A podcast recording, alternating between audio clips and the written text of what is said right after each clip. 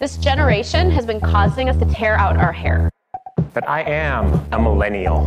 Every fucking time one of them does the slightest little thing, they fucking celebrate as if they fucking accomplished something huge. I'm a millennial. I'm a, I'm a millennial. So I want everything to evolve around me. Self-interested, unfocused, lazy. Millennials. The most educated generation we've ever had. Millennials put a lot of value in development. Leaders are asking, what do you want? Should we have beer in the podcast? if anyone wants to sponsor us with beer, we're open to all sponsorships at the moment. We reached out to Kinder Surprise two episodes ago. Last episode was something. If any beer company wants to sponsor us, we're totally up for it, guys. Just, just so you know, we're up for it. Yeah, because at the moment we're drinking water, and this is after work hours. It's like nine o'clock p.m. We're sitting here at the, the office that I work at. Yeah, We just said hi to the cleaning guy. We actually had to postpone recording because there was a vacuum cleaner going back and forth. Maybe it's coming back. So if it's coming back, you know where the what's the source. We're just being transparent here. We're just cleaning shit.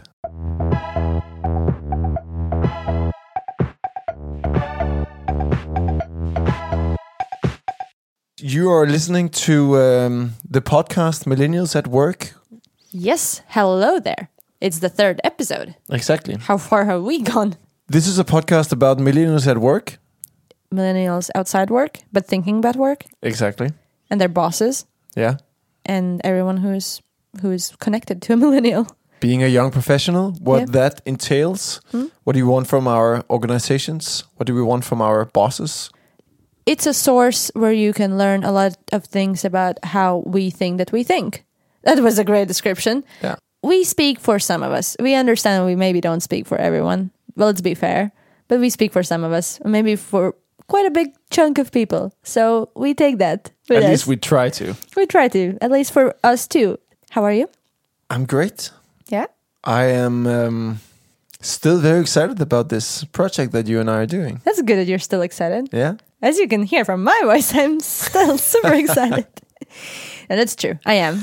and then I'm excited about today's topic. Yes. It's this uh I have a feeling that this is very close to our hearts. Very close. Today's topic is driving change in organizations. Exactly. Driving change. Sounds so powerful. Sounds so Hyper Island. Oof.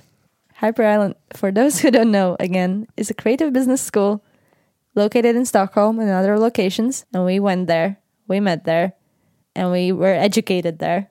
And that's all about leading change. Yeah. I would say so. Yeah, they talk a lot about that. But today we will talk about that as well. Should we check in? Let's check in. Do you have a question? I do have a question. so today's check-in question is: If you were the CEO of an organization, what would be the first thing that you wanted to make sure that people could, did, wanted? What was what would be the first change that you would do as an CEO? First of all, I just like the idea of thinking of myself as CEO. I Take will just like I will just take it in. I'll stay Take here few for seconds.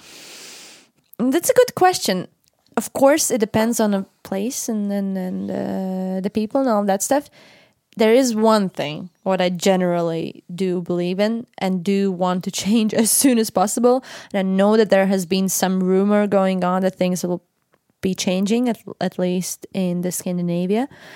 The Scandinavia, it's the working hours, meaning eight hour working day. This is not because I'm a fan of Tim Ferriss or anything, because he's a cool guy, but I haven't read your book, sorry, Tim. But I I cannot really grasp the idea of eight hours as a functional working day. Maybe it's the stuff that I do, maybe it's my own problem, but it feels so unproductive. I'm a person who can I think I can do the stuff that I need to do pretty quickly. But if I lose fo- focus, and it usually happens after five, six hours, there is no way I can do those three, two, three hours very well. It just isn't, unless it's a very monotone kind of no brain work, which sometimes happens. But eight hours, that's a lot. But you wouldn't go as far as Tim Ferriss' four-hour work week. Oh, is that his thing? That's his Oh, sorry, did I refer to you, Tim? That's bullshit. No, uh, four hour day, that's fine. I would say five hour day is fine. Five hour day is totally fine. You can do a lot in five hours if you plan your stuff right. It's, uh, that's important to stay productive. And I think a lot of times because of those eight hours, that's why we become these lazy beings at work who are kind of like just going around and, and uh, or overworking. Because eight hours of crazy focus work, that's overwork. That's also not good for you. So both of those extremes are bad. And then I think we just need something like six hours. I mean that they're talking about that, right? They are. Yeah. In Denmark as well? Also in Denmark, they are. You will probably be first it. ones, guys. I know that Sweden has uh, done some uh, 30 hour work week uh, initiatives. Uh, Some companies do, I think, already. so salute to you guys. Maybe I should apply to those. I think the one important thing of having such a short workday is coordination, as you say. So it's not only about working less. I think it's also about working better because you also work less, and that needs some kind of coordinate coordination. Mm. I also want to check in. Is that okay? Please do. Thank you very much. I think for me, the easiest and most valuable thing that I would set in motion is creating a structure for how to start and end projects. At mm. Hyper Island, the school that, that Eddie talked about, we do a we do a process called point of departure, mm. where we talk about within the team our strengths and weaknesses, milestones, how do we want to work, how do we want to communicate, how will we handle conflict, all of the things that just is super super valuable to know in order to work efficiently together. It's like setting up the project on the right direction and with the right expectation that everyone's on the on the same page, as we like to say. And this is not about creating a project plan. No, no, no, no, no. It's about creating an effective team, creating trust, and knowing how we will work. But then also, when we end projects, learn from those through reflections and wrap ups. I feel like, especially here at my work, I can say that we are not good enough at stopping uh, for a couple of hours after a project and say, all right, guys, let's sit down and talk about what actually went good and what could have been improved and how can we learn from those experiences in and put them into our next projects. Feels like the easiest and most undervalued thing that you can do and I don't understand why people don't do it more. I think most companies actually don't. Companies don't do it. And also those who I know from talking to people who work at these, now I'll talk more about agencies and people who work maybe with that kind of projects as like digital agency, design agency, that kind of thing. Even those who say that it's part of their process, 50% of the time don't do it. Exactly. And it's it is as you say very strange because on one hand it's probably the easiest thing to sell in to show someone else a value in that this is really good because we all did some kind of like stupid thing during this project let's learn from that how to not lose money afterwards from a business point of view it's very good to sit down for an hour but yeah those things really don't happen and sad Super sad. it's super sad so that's tip number one from today. Already. these tips come up earlier and earlier. Yeah. Next time we're like, "Hello, this is tip." but um, okay, change in the organization, driving change in the organization. That sounds really good. If I had never heard about that, how would you explain what does driving a change in the organization is? Because it can it can sound very fluffy. I think it's about creating the kind of environment that you want to be in, whether that is how you work or how you sit or how you talk or whatever you do at work and actually doing something about it. It's about leading that change. And um, that can be hard. I mean, structures are so hard to change and challenge. Yeah, crushing old narratives. Do you have any examples? I do have an example. Um, when I started at my current job, I uh, I didn't feel like I got any onboarding whatsoever. Uh, and onboarding is, of course, the first couple of weeks uh, at your job where you will most likely, if it's well organized, uh, meet all the people in the organization. You will learn why you, the company exists, how you earn money, how you work. Maybe you learn something about some projects that you've done before. Maybe you'll get a mentor. Maybe you set up a development plan that we talked about before. All of these things to get you into the role and the organization as fast as possible. I didn't feel like I got that at all. It feels like that's a thing that most of the millennials would like uh, as an onboarding experience. I'm part of this team now. I'm having this momentum. I'm having again that energy to like put into that moment. Would be nice to use it wisely and to learn a lot of stuff in the first few weeks, right? Yeah. But yeah, very few very few really do that. I don't think I've ever had any onboarding, to be honest. No, in my waitressing job, that was the best onboarding. I think you have to do that. Then it doesn't really work if you don't.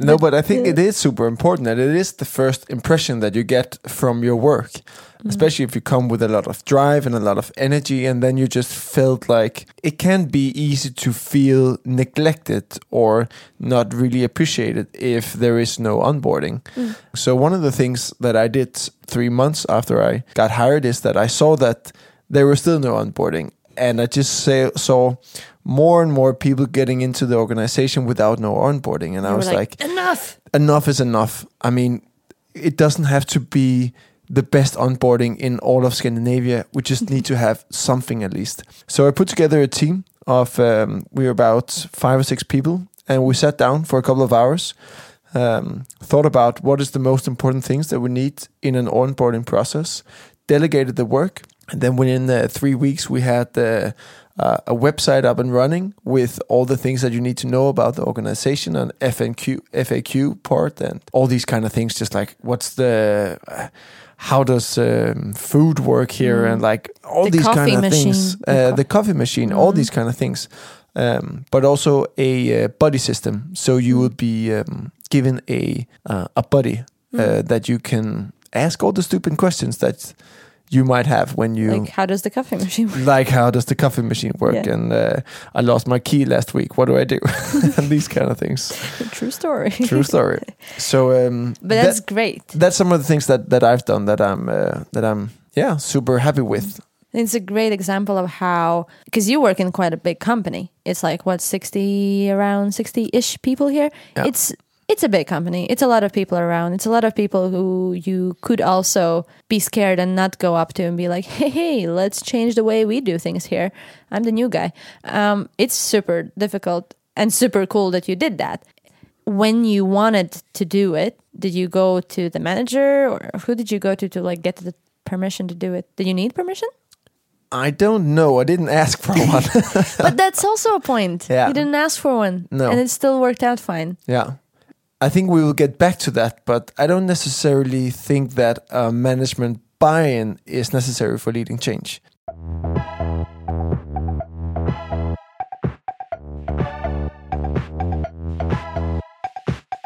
But what about you, Eddie? What well, have now, you you know, I haven't created a website for onboarding for anyone. I didn't actually create the website. Someone else did. But uh, what I have done is what I wanted to do in my uh, most recent job, because I very early understood that the information doesn't really circulate well. And if I don't ask everyone, what exactly do you do? No one will tell me. You know, I will need to learn this through a year of hard work.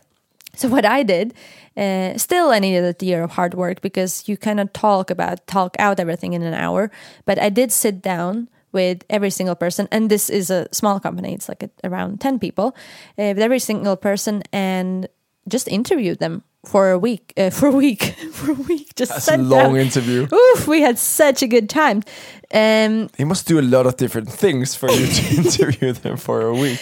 and your favorite color when you were 12 no we sat down for uh, for an hour it gave me so much to know about where did my colleagues went to school what did they study there uh, what did they like at work what did they don't like what did they want to work with because i was also partially employed because of the this change aspect that like i could be someone who stirs things up a bit so that was one thing. And just the fact that I did that, sometimes I think you don't need to drive a global change in the company or that it affects everyone. If it affects you, Yeah. if it makes your daily work life a bit better, that's already a change. That's pretty good. That's the thing. In my experience, when it comes to change, the process actually tells where where the problems are. When you feel that this isn't really working or that people are zoning off because we're doing this meeting for one hour and a half and after one hour no one has focus maybe then we have to change something. That happened with our monday meetings let's say. When we had to like create a bit of a different process of how to run them because they were just too long and without a good reason. And just seeing that and taking it up picking it up and like changing that that's those are small things but they work. I think that one should always go for small ch- change. Actually, change in itself is hard, mm. and by doing big change, it's gonna be even harder. so, I mean, don't make it difficult for don't yourself make it more difficult that, that it needs to be. And mm. sometimes small changes can do can have a big an effect just by removing one thing and adding the feeling. Mm. I would imagine that you create a l- a, a much bigger bond. the small things is also something what you most probably can uh, change fast make others see that you're doing something differently. And also when it comes to this big change and maybe kind of a next big topic is the big change is really for the the big guns. So let your ceo and the manager level people drive the big change. Of course you can affect it but at the end of the day they will be probably those who will drive that kind of change. And it's also easier to change small change. It's going to be big meta. But you know, it's easier to test something very small and see does this does does this work? Is this uh, better or worse?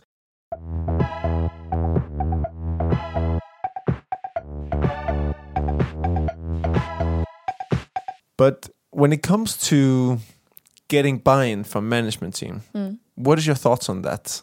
You mean how difficult it is or how to do it? More like if it is necessary or not.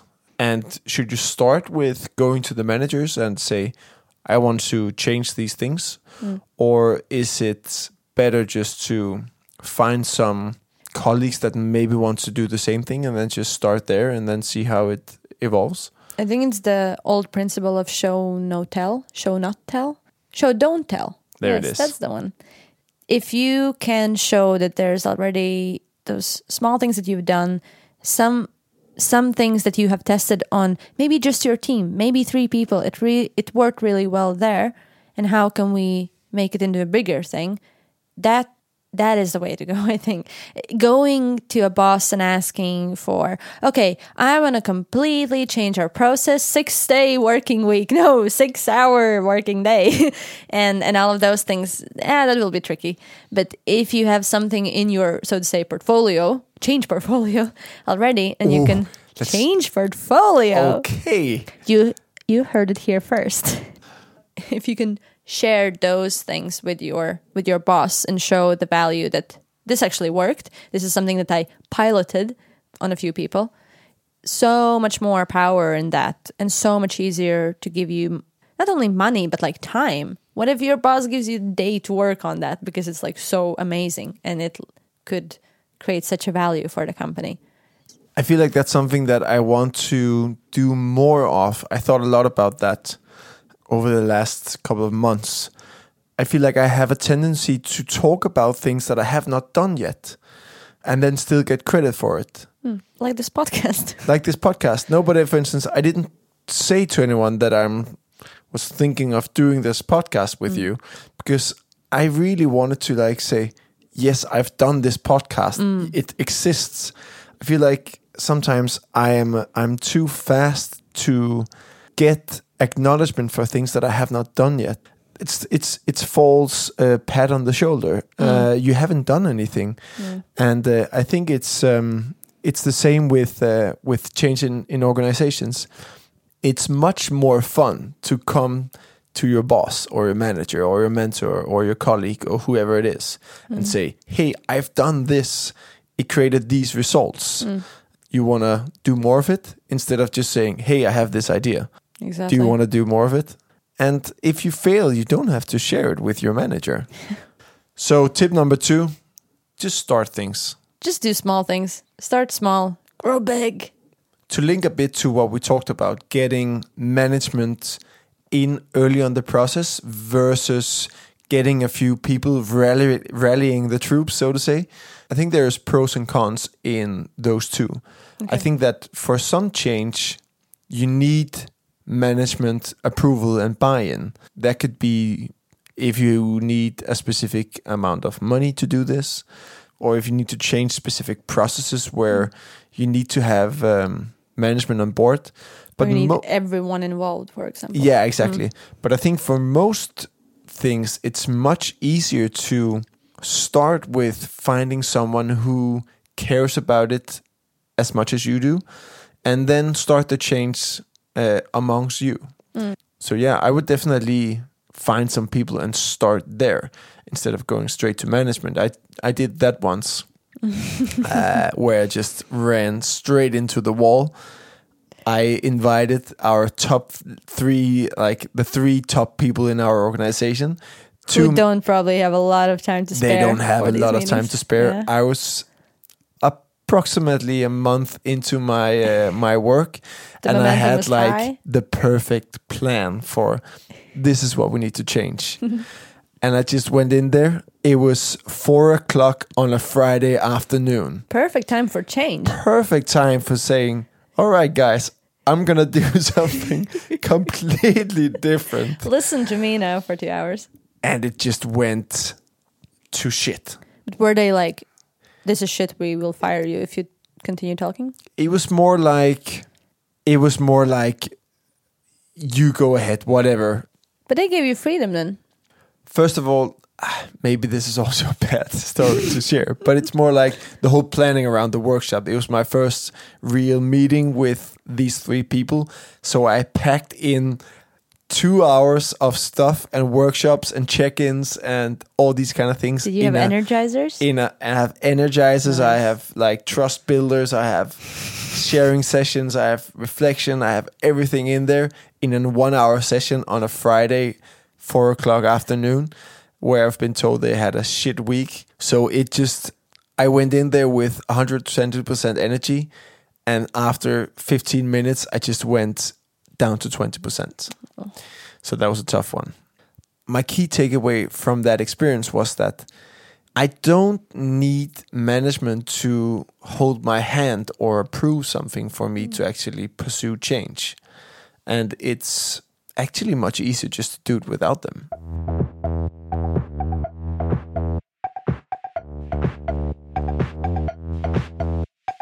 But I want to hear your thoughts on the people who who are the everyday bosses and how much of the change can they lead? How much is in there is upon them to to drive any kind of change in an organization because I have very strong feelings about that. Yeah, because I mean, you and I both got brainwashed over the last two years mm. at Hyper Island, this creative business school mm. that we talked about, that has a mantra that says lead the change. Yeah, because we all can do that. it's it's a it's a good mantra. It pumps you. It makes you think that everything's possible, and you go out. You have all of that energy, and that can bring you places. That's really good. On the other hand, then you usually what happens is that you get in a place and you're like, oh, okay, so this is how it works. No change driving here, Exactly. and uh, that can become difficult. it can be hard to come from an environment where everything is possible and then into an environment where there is a lot of structure and a lot of hierarchy and Exactly. Though it's nice also to learn about that, I think. In my experience, it's I feel like I've learned both parts. Part which is all unicorns and rainbows and everything's possible and this is how change looks and in the perfect world we would work like this and then there's other part which is going in the company actually working for one where you are kind of supposed to drive the change but then also think about the money aspects and the time aspects and the resource aspects and being like can we actually do all of these things that i feel that we want to do? Then okay no we cannot. So how can we still do them? But without all of those things it's difficult. And then also the the ceo role that is a that is a big aspect of that. I personally feel like as much as we talk about how we can how we can drive change and how small things matter, but at the end of the day, I do believe that the real change happens from the top. Yeah, I agree. I and even though it hurts me, hurts my soul and my my naive mindset Yeah. uh, that everyone can lead change. At the end of the day, people look one way, and that's towards the top. I think that I thought that in general people would have a bigger impact from the floor, but I realized that the real change and the real culture setting happens from top. Because I think you can say whatever you want about flat organizations, and here we have no hierarchy. And especially here in Sweden, we love to think like that, that uh, we are hierarchy free. But at the end of the day, I think how it works in our brains is still, it's still the hierarchical way. If m- my boss is responsible for my income, I will obviously look upon him and do things that he or she likes and appreciates and it's that's just the way it is and that's why we do look up and that's why we so we get so affected by them. So i think it's very natural that they're really at the end of the day the only ones who can do anything different. Yeah, but I also think it's I th- I think that CEOs undervalue the power that small behavioral changes can do. Mm. I think that the CEO can really lead the change, and it doesn't necessarily have to be big things. That could be something like doing the dishes or emptying the the dishwasher or going out with the trash or giving positive feedback or mm. Sharing something personal from their life. walking around and talking with people Yeah. and remembering facts about their lives Yeah. that's a pretty good one Yeah. yeah And I think we all had that, or at least I have had one of these experiences where uh, senior people or someone from a leadership position has re- remembered something that I said. It feels great to be seen and heard in that kind of sense. Absolutely. And talking about a whole hierarchy thing. For example, I was uh, leading a workshop recently for this uh, for this company, and I was so surprised how smooth it went, how much on the same page they were without, by the way, talking about these things beforehand. And at the end of the day, what I understood, what was the reason, was that it was the the own the main manager and the owner. They were the kind of owners who were on the floor they were the it was a it was a conference center so there's a lot of like breakfast buffet and talking to people and being nice to everyone even if they're a bit of a dick and all of those things and they were on it they were there from 9 to 8 p.m if needed they were yeah taking out trash and all those things i mean those are really depends on a business obviously but you do what you can to show your team that we're in this, in this together and it's Exactly. so important Exactly. they were a flat organization. They really were. For the first time I saw that, it was insane. And I think that that's some of the things that maybe some of the traditional companies are struggling with with millennials because we have this picture of caring leaders and supporting leaders and leaders who lead uh, instead of just direct. If these leaders are not aware of how their own behavior affects other people, then it's very hard for them to change culture. I guess it's quite a lot in the millennial mindset, not generalizing too much, but I think a big part of us want to see yourselves as leaders as well. So, what do you do when you have that many leaders at one company Yeah. and you're the leader for them? So, how do you still you need you need to lead that and that's bigger that's where the whole uh, just give me the keys to this kingdom and I will run it like a boss. I could do it uh, better, or I could do it uh, with uh, with my left hand. And I think it comes from that, like Yeah. this feeling of I could do this better, Hmm. or at least I would do it differently. I think it's important also to acknowledge that these CEOs and leaders are in their positions for a specific reason. They are extremely talented, whether that is uh, business people or um, makers or developers or whatever their their specific skill is. There's a reason that they are in the position that they have. I think that it's become more and more important to lead people uh, as a leader um, instead of just being good at your job. And that's where the management role exists.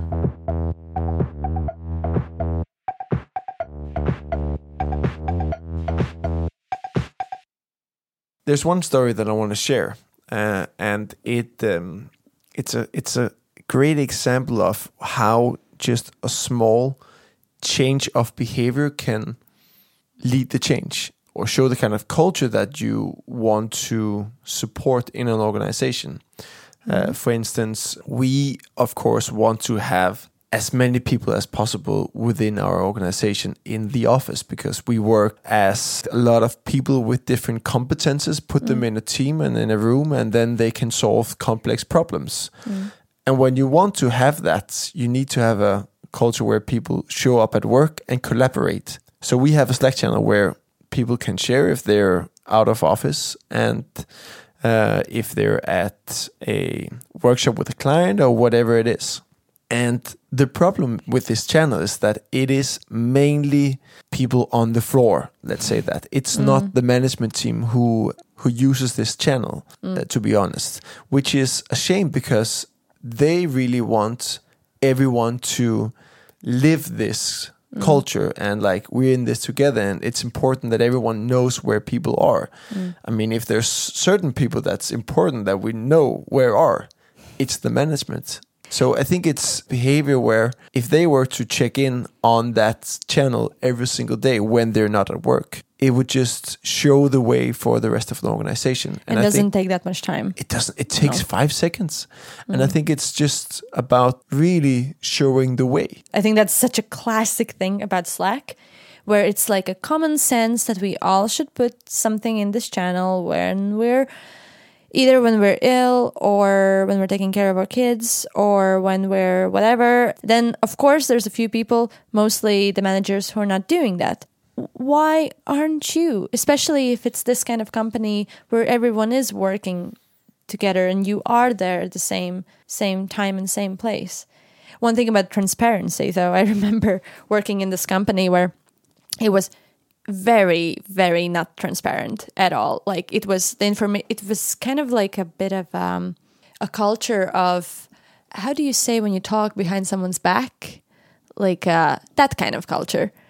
Not necessarily talking bad about someone, but it was so much hidden yeah, very, very hidden stuff. Information had to like kind of find its way through. i hate that It is the most awful thing. And then the boss um, started doing these, uh, what we call here fika or like um, coffee break uh, things. And that was to get the team together, like to be, you know, more happy, more friends with each other. But at the same time, if you're there sitting together with your boss, who's completely in, untransparent, intransparent with you, and you haven't really got to that place as a team to talk about anything else than work because you don't know anything about the other person from your company or anyone else there, it doesn't really work. And those coffee times were actually hell. They were so so bad because that wasn't that, that wasn't for bonding. That was for torture. sounds like a horrible uh, family dinner where you have to sit with people you don't actually want to talk to like third aunt who's Yeah. like racist and stuff. Yeah. But one good example though about how a CEO or the the leader can can lead change a lot and for the good. I was um, I was guest designing uh, last December in a company in a design agency called and Smart. They're in Berlin, and um, if you Google them or if you find them on Instagram, I have warned you. There's a lot of material. There's a lot of content. There's a lot of content, and it will probably show up on your feed. And please don't blame me for that. But anyway, it, anyways, it's good content, and they're really they're really into that. And if you look at them like as a person who knows this kind of industry, you're like, whoa, that's a lot. But it's kind of also they know what they're doing. It's a lot, but they're good at that. They're people who enjoy talking to camera. There's there's this guy who's always there, and the guy turns out to be the CEO and the owner of the company. What does that mean to me is when I go there, um, because I've been following them for so long on Instagram, that I felt like I know I knew everyone. That's one thing. But the other thing was that they were my best friends from the second one because it's that kind of a culture.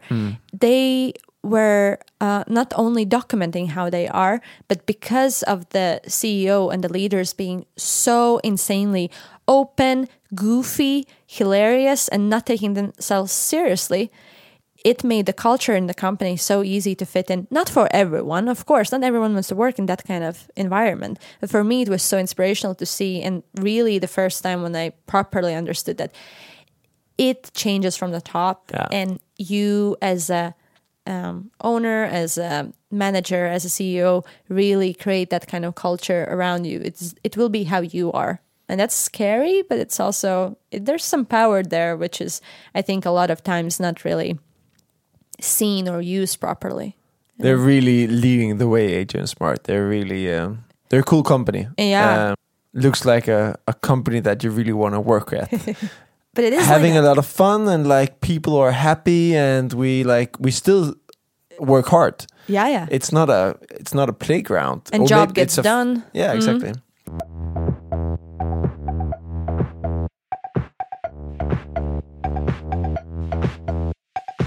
I want to share something which is where I feel like it's my it's my go-to answer for everything almost. It's back to communication and actually open up and talking about these kind of things. Um, and I think especially when it comes to change and you if you want to change something, you need to create a space where it's okay for people to talk about the things that they want to change. And that does not happen on a Monday meeting. It's not a safe environment for people to say, "Hey, I really don't like how we work," or "Hey, I really want to do these kind of things." So I think creating that space where people can talk about the change that they want to see, uh, which is also something that leaders can be much better at actually creating and say, this is important for us, so let's sit down and talk. And I will do something that I normally don't. I will shut up and actually just listen and ask questions instead. Exactly. Uh, one thing that our CEO uh, recently did is doing these walk and talks, which I think is amazing, where he just goes uh, for for for a long talk uh, or during lunch, and just talks with people. yeah. And I think that that's such an easy initiative for him to um, build relationships and uh, hear how people are feeling. and then for the coming from the other perspective if like if you are a millennial in a workplace and i think what a lot of we have maybe uh, been faced with is this uh, thing that not everyone will take change that easily i think No. I have a great uh, friend and also a mentor of some sort. And he has this I don't know if he invented it or stole it, uh, but he has this popcorn metaphor when it comes to change. And that is kind of like when you do popcorn, there will always be 10% that is overburned, yeah, little different who got too much. then there will be 80% who are great or like popcorn. And then there would be 10% who are undercooked that never get done. And that translates to there are 10 people who will be, or 10% of uh, the people who will be excited about the change. There will be 80% who will be in between, or they might want to change. And then there will be 10% who will not change, who just, they just don't want um, to do things in a new way. And what normally happens is that we tend to focus on the 10% that says, fuck no, we are not going to change. Yeah. And then you use all your energy on those people, where instead you should, of course, focus on the people who want to change. And then, of course, the massive 80% who might want to change. Uh, because even though that our ego will be hurt from not getting everyone on board, uh, I think it's uh, very obvious that in any circumstances, there will be people who just won't change. And uh, sometimes you just have to say, all right, then don't change. And then we'll just change without you. Mm. I also do it a lot when I do workshops yeah. that there are just some people who are like, who the hell is this guy? And who is he to tell me anything about anything? that's what they are thinking That's what Or they're thinking. yeah. Uh, and sometimes you just have to say, all mm. right, mm. that's totally fine. this really reminds me of school time like or like high school I was this uh, girl who was like the organizer and you know managing the class in different ways, and that the annoying girl. And that was, you know, it's always the the answer that you get. Eighty percent of the class is like, oh yeah, okay, whatever you say. Ten percent. so true. I mean, it's not. It doesn't really Yeah. get more excited. No, than in high school, you're- it's probably more like 90, 95% who are just like, whatever. Your five friends are like, yay! yeah. And then your like five enemies are like, boo. Yeah. And it never stops. We thought that school will end. It never fucking ends. Life is one of- fucking big school. Yeah, that's that's sad, but it's true, and that will always be like that. But I guess to summarize it all up, and which goes into this one, is that what we talked about before: small things first, small things over big things. And if you're a CEO, just look around. What can you do? And ask for help. Yeah, ask someone to change. If there's one thing that is for certain, then it is that if you are a CEO, people will have ideas for how you can become a better CEO. Just ask them. That's a fact. If it's good advice or bad, that's up for you. Hmm. But at least ask for it and listen to it. Hmm. There will be, no matter what, some certainty of truth in it. Truer words haven't been said, right? Right. Right. Is it time to check out? I think it's time. Check. I think so too. Um, I think you have a question. I do have a question. Today's checkout question is What actions will you take to drive the change you want at your job or in your life? Okay.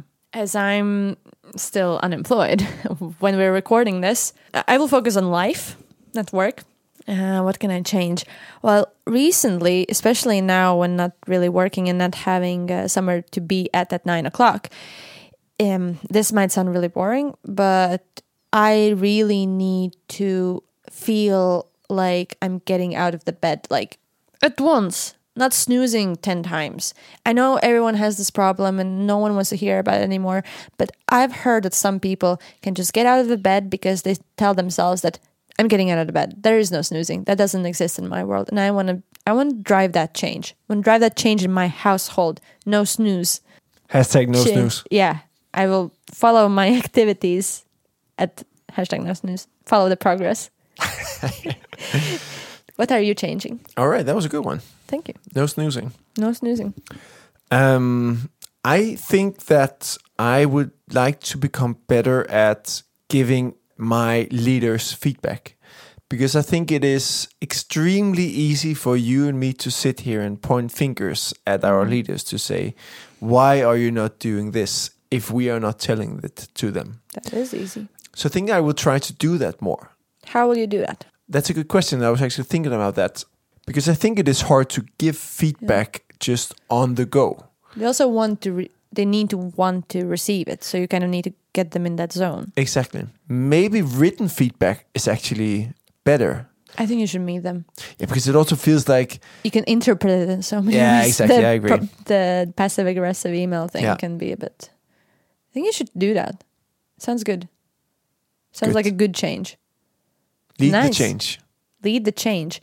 Lead the change by subscribing to this podcast. Yeah, exactly. telling your friends, sharing it wherever in all the change organizational social media, uh, and obviously follow us at uh, at mill underscore No. at work. Yeah, exactly. So our username, no, or Handle. or handle, or Instagram handle is at mill underscore at work.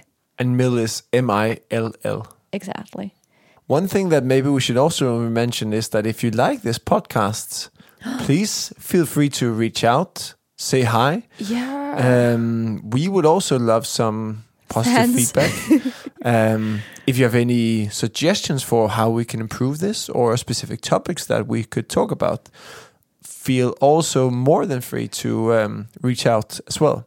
yes. And if you're really glad about or excited about this podcast, then um, a few stars in uh, the the iTunes uh, rating system. It's only five stars there. Only There five is no other. It's it goes five and up. Just so you know, guys. It's like So, Uber. Yeah. You can't really give someone a three star recommendation. Then you're just Fuck. all right. With that, we say thank you. Thank you, and goodbye.